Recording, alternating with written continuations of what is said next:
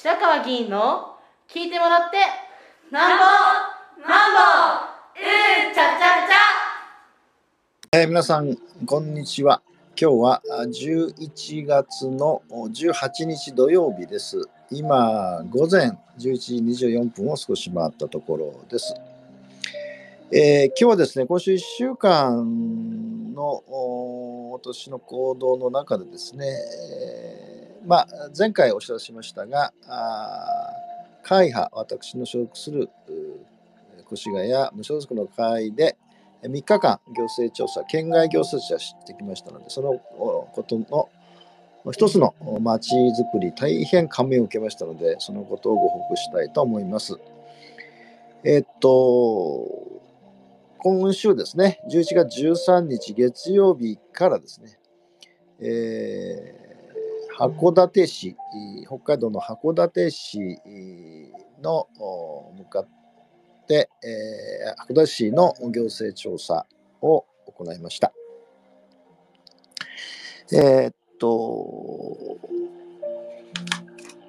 さらにですね、2日目、えーに、えーえーっと、まあ、今、今日報告報告しようとしてです。あ、えー失礼しました。えっと、函館はですね、えーと、函館未来館および函館キッズプラザっていうですね、えーところの、まあ、行政調査です。2日目がですね、えー今言った岩手県信美町、信美町ってその紫の波の町、信美町っていうんですね。で、これ、えーオガールプロジェクトについてということで、これちょっと後ほど詳しくお話をいたします。それから3日目ですね、11月15日は、あみんなの笑顔を守る防犯まちづくり基本計画についてということで、これは宮城県の多賀城市というところに行ってきました。でですね、3日間行って、えーっと、帰ってきた16日ですね、木曜日。えーこれあの、午前10時から12時ぐらいまでですね、えー第2回目の政法国会で、これはあの超党派、えー5名の議員によって主催をします議員有志の会が主催をしたんですね。で政法国会を開催して、まあ、ズームでしたが、まあ、福田明子氏が市長もお見えになりですね、それからまあ会場にもたくさんの方、あの市民の方が来ていただきましたので、まあ、結構あの活発にやり取りがありました。えーこれあの、YouTube チャンネルですね、えーっと、越谷市議会議員有志の会と入力してもらうと、もうあの動画アップしてますので、えーご覧いただきたいと思います。そしてですね、その日の午後にですね、12月の定例市議会が12月の1日から12月20日まで開催予定になってまして、まあ、そこにですね、市長から提案される31件の議案のおまあ、会派に対する説明ですね、担当の課長さんから説明をずっと受けました。えーまあ、部長さんも含めてですね。で、これずっともう2時から5時ぐらいまであったんですけども、えーそれで、えー昨日ですね、11日金曜日なんですが、えーっと、午後6時半からですね、越谷駅の東口で、えー私のですね、白川秀次第31回駅前市民対話集会を開催しました。雨がですね、えーやらいから降っておりましたので、ちょっと心配だったんですが、雨上がりましたので、えーやらせていただきました。これもですね、ま昨日のことです。えーっと、私の白川秀次 YouTube チャンネルで、えーもう動画アップしてますので、ご覧いただきたいと思うんですが、まあ、これはあの、前日ですね、議案説明があった中、まあ、31件の中でですね、特にまあ、事前に市民の皆さんにお伝えし、ご説明した方がいいと思ったものを選んでですね、えーお話をさせていただきました。それから特にですね、あのパレスチナ問題ですね、イスラエルの、まあ、いわば無差別の赤ちゃんや子供や若者を根絶やしにするというですね、文字通りジェノサイドが公然と行われている、しかも国際、連合の決議に、何時間も違反しながらですね、進んでいる状況についてですね、昨日お話をさせていただきました。で、今日はですね、土曜日で、9時からですね、これ私が住んでおります桜井地区というですね、コミュニティのエリアですが、あ第22回桜井地区ふれあい環境フェスタっていうのが午前9時からあって、で今日と明日とですね、え第52回桜井地区文化祭、まあ、同時に開かれてるんですね。まあ、この開会式に行って帰ってまいりまして、まあ、お話をしております。でそこでですね、えー、信美町、岩手県信美町のそのお話を今日は特にしたいと思います。えっ、ー、とですね、まあ、私も信美町って初めて行ったんで、どこかなと。岩手県ってあの北海道に次ぐあのものあの県としては、えー、面積が広い、一番広い、えー、地区です。で、えっ、と、まあ、昭和30年にですね、一町八カ村、要するに、一つの町と八つの村が合併してできたのをしな、あ、ごめんなさい、信濃町で紫波町ですね。紫波町と言います。岩手県紫波町。面積はですね、238.98キロ平米ですから、まあ、越谷のですね、10倍ぐらいある、もうものすごい広いですね。町といってもですね。でただし人口はですね、3万2953人、世帯数は、えー、っと、1万2000世帯。だからまあ、越谷が17万世帯ですかまあやっぱ10分の1ぐらいですね。越谷30万とか、大体同じような感じですね。でですね、な何を見てきたかというとですね、この当然、まあ、越谷もそうです。街づくりをやるんですよね。で、あの、紫波町の中央駅っていうですね、そのこれ JR の駅なんですが、まあ、歩いて1分ぐらい、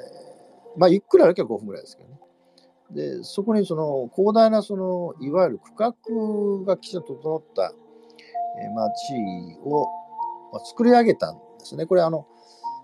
市は中央駅前都市整備事業っていうんですね。これを小川ールプロジェクトというふうに言ってます。で、なんで小川ールっていうのかっていうとですね、この小川ール市は株式会社っていうのを、まあ、作るんですね。で、ここの、まあ、いわゆる会社って、まあ、社長さんと、それからこの紫波町の町長さんの2人でですね、タッグ組んで、この町づくりをやってると。で、まあ、大体越谷もそうなんですが、まあ、とはいえですね、あのまあ、大体町、そうです行政が、あまあ、基本構想みたいな町づくりの大きなこのデザインをして、で、えー、基本計画ってもうちょっとこの具体的なものをやって、実施計画ででやって、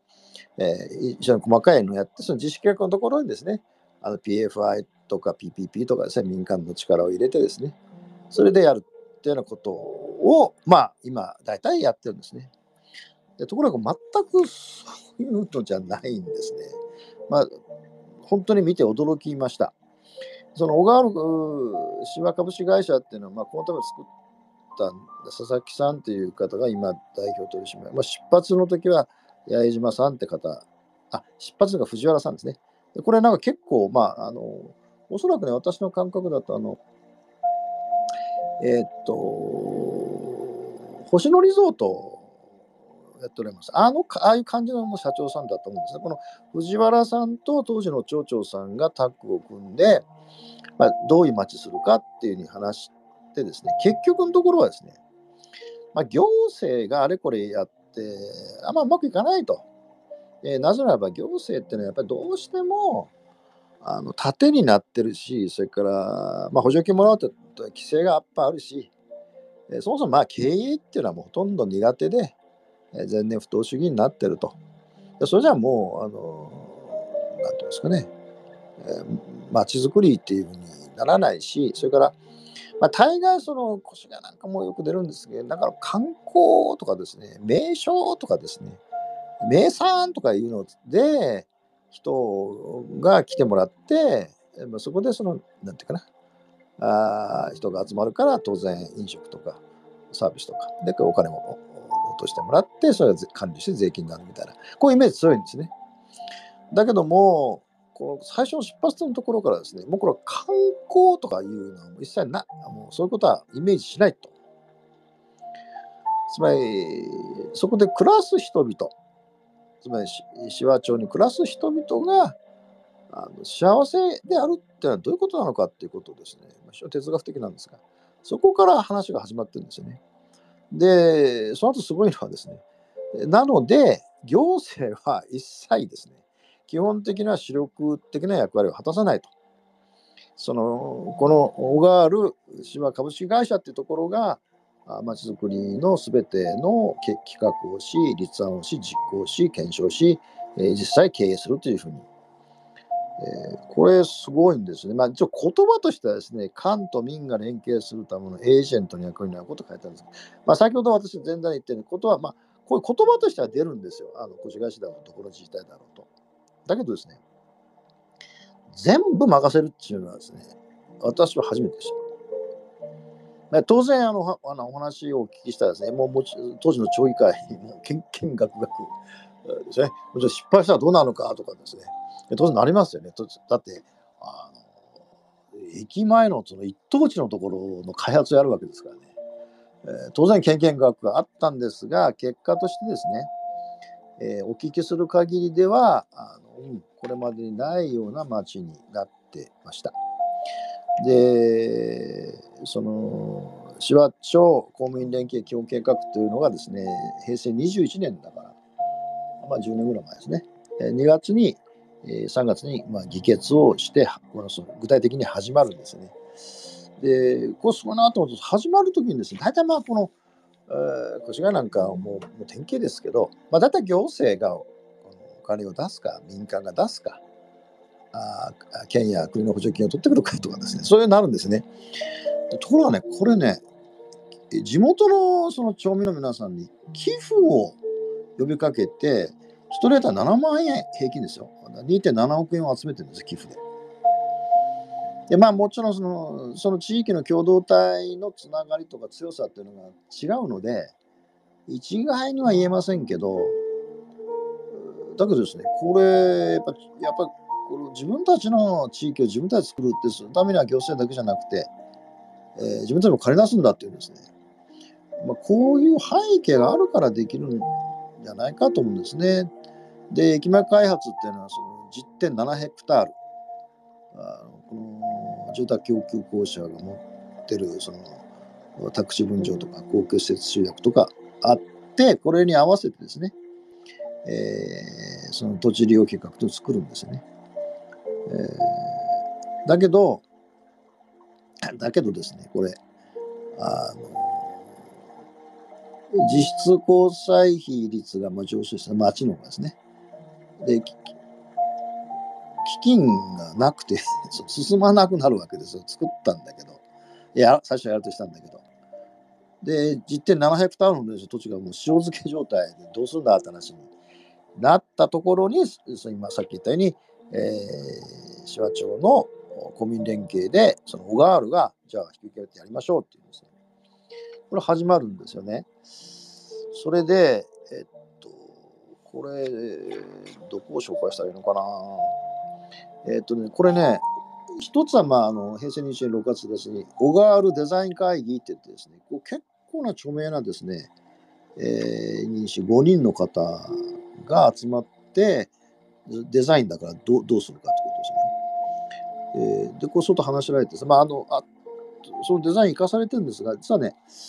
あの2階建て以上、まあ、15メーター以上の建物はもう作ってならないってなるので、ないんですよ。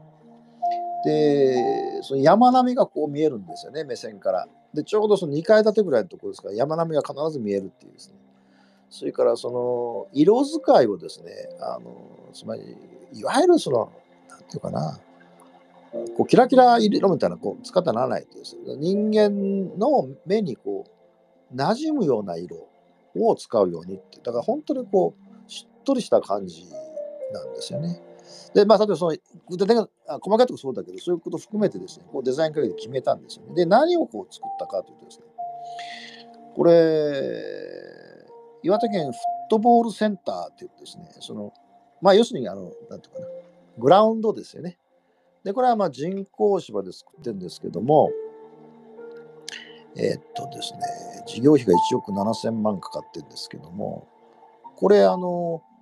普通は大体あの、あれですよね、あの行政が やるんですけど、これださっき言ったあ株式会社が運営してるんですよ。で、大体もうこういうことを作ると、こんな、えー、と令和元年度だけでも、えーえー、4万8000人利用してるんですね。で、私たちが行った50ぐらい、もうあのライトがついてたんですけど、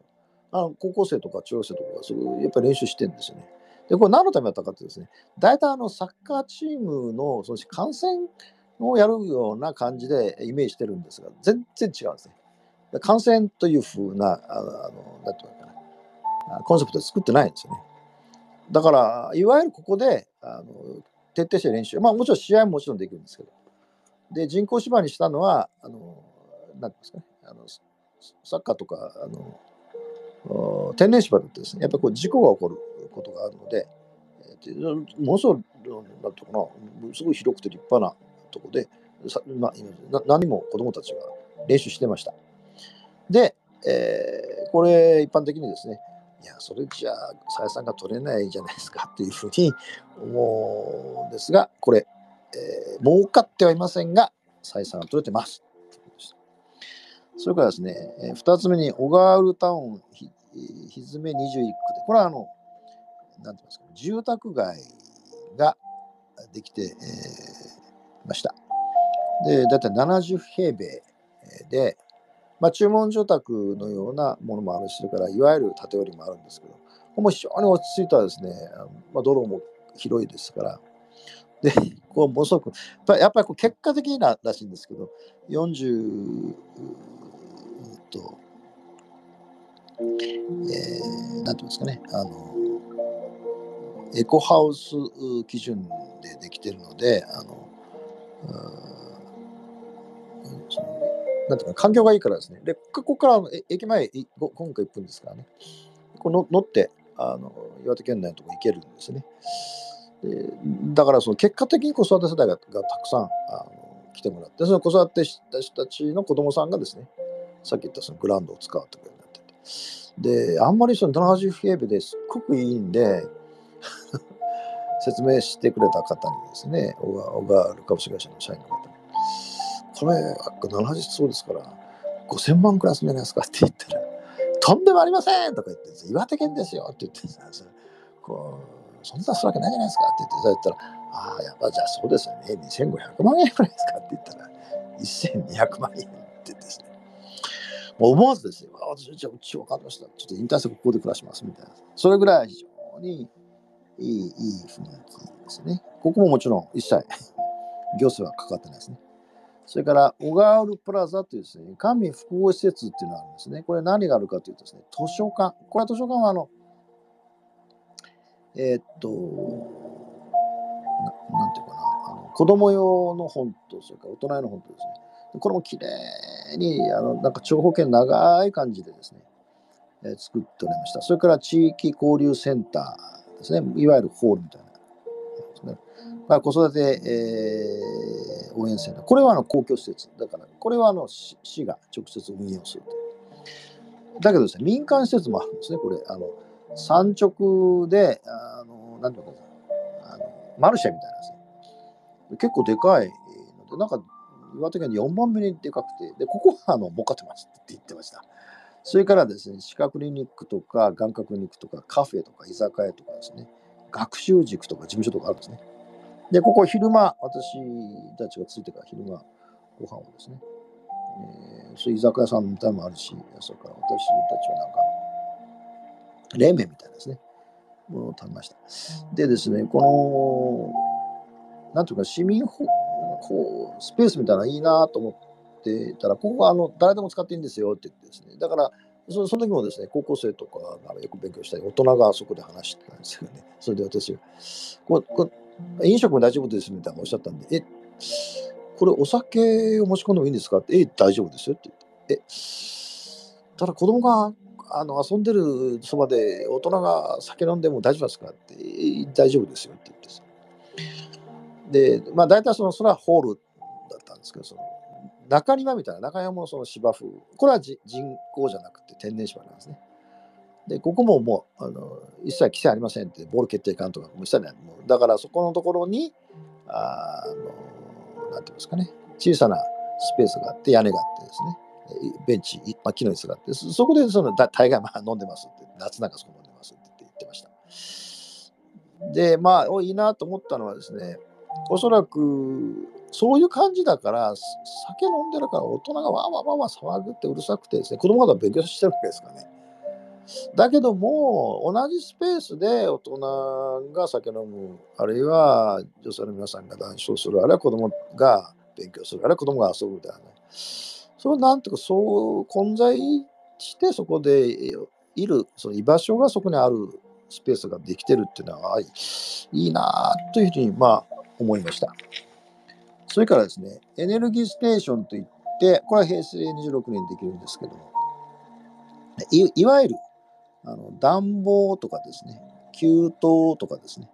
えー、いうのを、あのなんとか、あなんていうかな、えー、まあ、分配していくと、あなんていうの、どう言ったらいいかな、えー、っと、振り分けていくとですね、でここでなんか、そのいわゆる、あのななんていうの、えー、最初からね、エネルギーを作ってるわけじゃないんですけども、あの、あの確か、木って言ったかな。燃やして、さっき言ったように暖房とか給湯とか、よくありますよね。これ、あの、えー、ヨーロッパなんもさいっぱいありますよね。あのお湯。大体、最初からエネルギーって電気に変えますけど、あの半分ぐらいは捨ててるんですね。あの排熱。で、排熱利用して、暖房、そ,、えー、それから給湯、冷房ってやるっていうですね。それから、えー、それに、小川ールベースで民間複合施設、これ,、ま、これまた民間なんですね。で、この、ホテルなんですよ、ビジネスホテル。で、あまあ、ちょっと話しますか、とかね。で、日本初のバレーボール専用体育館っていうのがあってですね、えー、ここまでさっきのそのサッカーとかと同じで、こんなところにあの試合をですね、やるっちゅうなのかなと思ったらですね、観客呼んでね、で全然違ってですね、これは人材育成のための、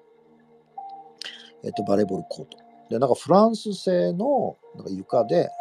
あのバッとその、あの、なんていうんですかね、えー、ボールを取るときに、スライディングしたりしてですね、足をするみたいしますよね。あのだってバレバスケバレーの選手は全部半ズボンですから。そう、すりむかないような特殊なですね、加工をした床、まあ高いらしいんですけどね。でそれでできてて、だからそのいわゆる観客入れたやつま、文字通りその練習用に。私の時もですね、高校生が、男子高校生がやってました。バンバンってもうすごい方ですけど。で、ここも皆さんそうよく言われるんですけども、観客を集めてある。だから観客のスペースはないんですね。あくまでも人材を育成していくことなので、なんかバレーボールの日本選手代表だった女性のなんとかさんって方が主力になって、で、それでその、なんですかね、その場所を使ってる。それから合宿なんかも使える。で、合宿のためにですね、ホテルがあるんですよね。あ、なるほどと思って、もちろん普通のあの一般客も泊まれるんだけども、あそれここ、ここも聞いたんですよ。これ、儲かってないでしょって言ったら、いや、儲かっていませんが、トントンですってです。これまた、はあ、なるほどな、と関心をいたしました。えー、それで、この中にですね、あの町役場、町役場はもちろん町が管理してやってるんですね。その、さっきの、あの、バレーボールとかいうのは全部そのもちろん民間がやってるんですよ。まあ、コンビニもありますしね、さっき言った薬局とか、その、飲食店ですね。失礼。で中華料理店とかされてますね。それから、うん。で、さらにですね、小川センター、先ほど官民複合施設のところには、あ品道子どもセンター小児科とか、そう病児保育保育室もですよ、病児保育室。えー、それからね、アウトドアショップがあって、これ、クライミングあの山登るやつですね、がありました。それから、グランピングの小川テラスっていうのがあったんですねベーカリー、もちろんパン屋さんがあったんですね。トレーニングジムもありました。キッズ英会話教室とか、美容院とか、事務所とか。それから、これは民設民へ、全く民間がやってる小川保育園っていうのが。で、これ全部、基本的に民間がやったんですね。それで、はあ、これはすごいなと、こんなことができるって、だから、あの私が言ったのは、まあ、協定がしっかりしてることもあるんでしょうけども、つまり誰か観光客を呼んでとか、なんか名物を作ってとかいうことじゃ全く違うんですねって言ったら、こうおっしゃいました。そこに住んでる人たちが自分たちが幸せだと思わないと人は集まってこないんです。どうやれば町民の皆さんが幸せということを感じられるようにするのかということが最大の目的でしたとおっしゃってですね。でこれはだから星野リゾートの方が観光という名前自身もあの使わないようにするっていうですね、その町の皆さんが誇りを持つような土地、ふるさとでありたい。そのために何をするかっていう発想とほとんど同じことだったんで、あ、やっぱそうなんだなと思いました。で、これ私がそのサンシティ整備計画の時にも、あのよくにぎわいの街づくり行ってにぎわいてみんなも人が集まってあのこじゃれたレストランがあって、え、ガラス張りのオフィスがあってみたいなイメージみんな持ってるけどあ違うと。越谷に住んでる人たちがここに住んでることに誇りを持ってる。自分たちは幸せだと。思う人たちをどれだけ作りきれるかということがもう非常に大事なんだとそれが街づくりの基本でなきゃならないっていうふうに、まあ、ずっと言ってきたのをここ実際体現してくれた街だったもんですから、ものすごくあの幸せな、私も幸せな気分になって帰ってきてですね。で、最後に、あのこれだけ、でで大概の職員の方、みんな若い方がものすごく多かったんで、いろんなとこ見せてもらったんですけど、で、これ全体で、あのいわゆる小川ルのタウンで、全体でどれくらいですかって言ったら、270名ぐらいいますとおっしゃってですね。それで、あ芝町の町役場何人ですかで270人です。それ町役場と同じぐらいの規模の民間のところができてて、で、重ねていますが、あの赤字とかないと。で、もう、トントンか、ほとんども儲かってて、まあ、もちろんこれからね、あの社会変化するかどうなるか分かりませんし、それから、あの一つだから高齢化施設はないんですですね。それはもう残念ながら高齢化施設ってのは採算ベース乗らないからですね、ただまあそういうことも今後考えていかなきゃいけないんじゃないですかねっていうのをおっしゃってまして、文字で雇用を生み出してるわけですよね。270名の雇用っていうのは、あの越谷で言うとですね、越谷職員3000人いますからね、3000人の雇用を生むようなあの、